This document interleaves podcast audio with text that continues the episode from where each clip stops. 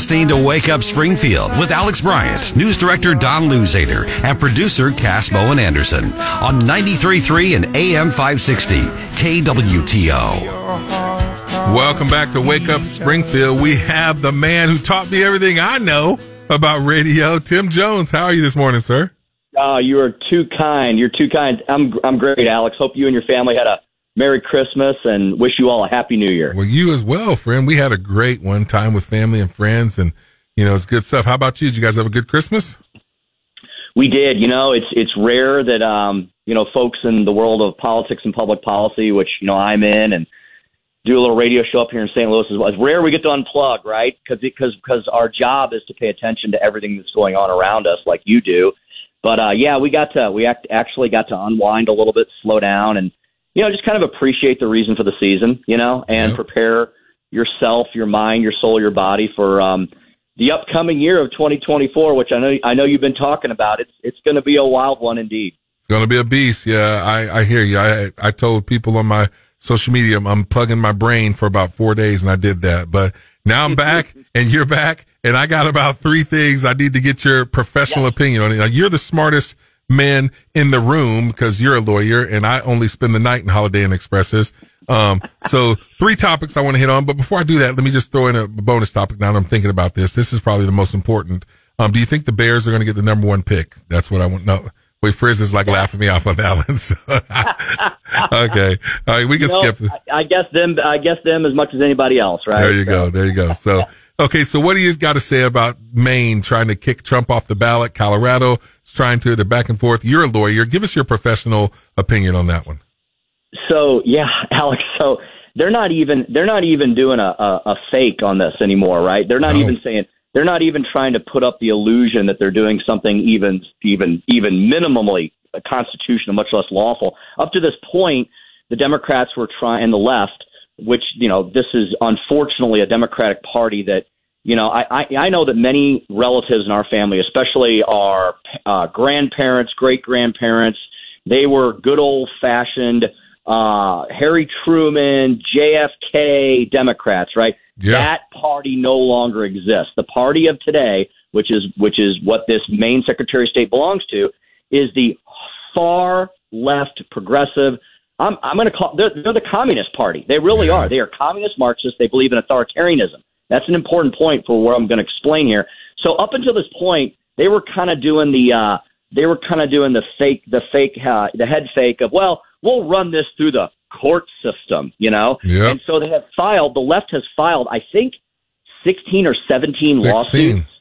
Yeah, in, 16 lawsuits in these various states and hoping hoping they would get like a Colorado Supreme Court at some point, some kind of a court that is dominated by Democrats, which is the Colorado Supreme Court. All seven of the members of the Supreme Court in Colorado are Democrats, and I guess four of them are left-wing lunatic Democrats. Three of the Democrats on that Colorado Supreme Court voted against that decision. That's something that the national media is not telling anybody. But uh, okay, so they finally got their one court in the land to do that. Well, what this main the main thing they're not even doing that. They're they're having they're having one bureaucrat, one politician decide now. She she has now become the left's epitome of the type of people that they want to run the country. Yeah. Judge, jury, and executioner. What she has done, Alex, in all seriousness, it's dangerous, right? It if we're gonna if we're gonna empower individuals to say that you don't get to decide who you want to vote for for president, uh, that's pretty much a third world dictatorship banana republic. So, Tim, it's let me ask you this. Let me ask you this.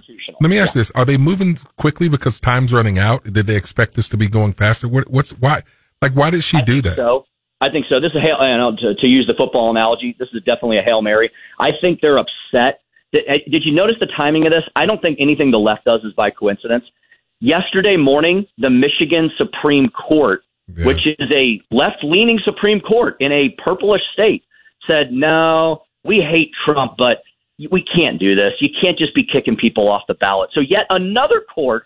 I mean, Trump's like what fourteen and one on the on the judicial decisions. Yeah, uh, they've they've all basically said, yeah, Orange Man bad, but we do still have a constitution, so we're not willing to go so far as to shred the constitution. The Maine Secretary of State has done that. She she's done what Nancy Pelosi did to Donald Trump at that State of the Union speech That She's shredding the Constitution behind him. So it's dangerous. It's dangerous, Alex. It's yeah. it's unconstitutional. It's unlawful. And isn't it funny that the left says that they're going to ensure that this is a democratic election in 2024 by rigging the election in 2024? That's in public sight. democracy. In yeah. public sight, like not even hiding it anymore. No, That's the sad thing all. about it. Yeah. So it's so. But do you think that you know Supreme Court's going to have to weigh in, or how do you where do you think it's going to go? Yeah. So if you notice, the Colorado Supreme Court had a little tell. You know, like in poker, they have a little tell. So they issued that ruling last week. Yeah, Trump's horrible, insurrectionist. Take him off the ballot. They didn't allow their own judgment to go into effect yeah. immediately. They they did what's called stay it. They stayed the judgment till January 4th, basically being like, all right, we had to throw a bone to the left wing lunatic uh, Mary Jane smoking progressives out here in Colorado. But we know that this is not going to stand when the highest court in the land reviews it. So we're just gonna we're gonna issue the ruling. There we go. Hey, we took care of all the lunatics, but we know that it's going to be reversed. Alex, the Supreme Court needs to get on this lickety split. I believe the Republican Party of Colorado has already filed for uh, certiorari. They've they've asked the Supreme Court to take the case. They need to get in here quick. They need to stop the lunacy before. So now all the all the other states that have uh, progressives running their Secretary of State's office or maybe their attorney generals, they're now looking at Maine going, "Oh yeah, we didn't think of that. Yeah, Let's just do it on our own." This is very dangerous territory. The Supreme Court needs to step in next week when everybody gets back and put this to a rest for the nation. All right, that's good stuff. Hey, um, the Democrats are finally acknowledging the illegal immigration crisis. These mayors, um, the numbers are overwhelming. What's your thoughts on this craziness? Yeah, Alex, biggest underreported story of the year that is now affecting pretty much the minds of every single American, right? And all I know, I know I've mentioned this before. All kudos to Governors Ron DeSantis and Greg Abbott yeah. for nationalizing this story appropriately. Appropriately, yeah. some people are going to say, "Oh, they were just playing politics." No, they were playing with reality and they were trying to show everyone that yes, every state is a border state. I, I, I read a stat yesterday. The amount of, and this is just a guesstimate because they don't exactly know. The the estimated amount of illegal immigrants that have entered the country under Joe Biden is larger than the population of seven of our states. Okay, let that sink in. We've added a whole new America to America, and we we don't know who yeah. these people are.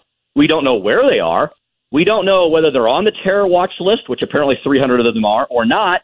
And this is again very dangerous. This is this is an existential threat to the country. And I know I sound a little Pollyannish here at you know before 7 a.m. in the morning. And it's true though. But we all need to be lighting our hair on fire, right? Because if if we don't have borders, then everything else you and I talk about becomes irrelevant because there is no more country. And apparently that's what the left wants.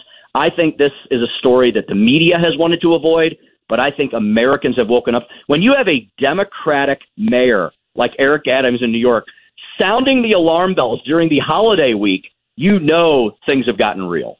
Yeah. Man, you're so right. And not only him, the mayor of Eagle Pass, Texas, he's a Democrat. The mayor of um, Chicago, uh, Mike Johnson, uh, uh, or Brandon Johnson, he's a Democrat. Mayor of Denver, Democrats, they're all sounding the alarm. So uh, man, Timmy, I wanted to get into something else, but we got about 30 seconds left. Um, big plans for the New Year's. What are you going to be doing, my friend?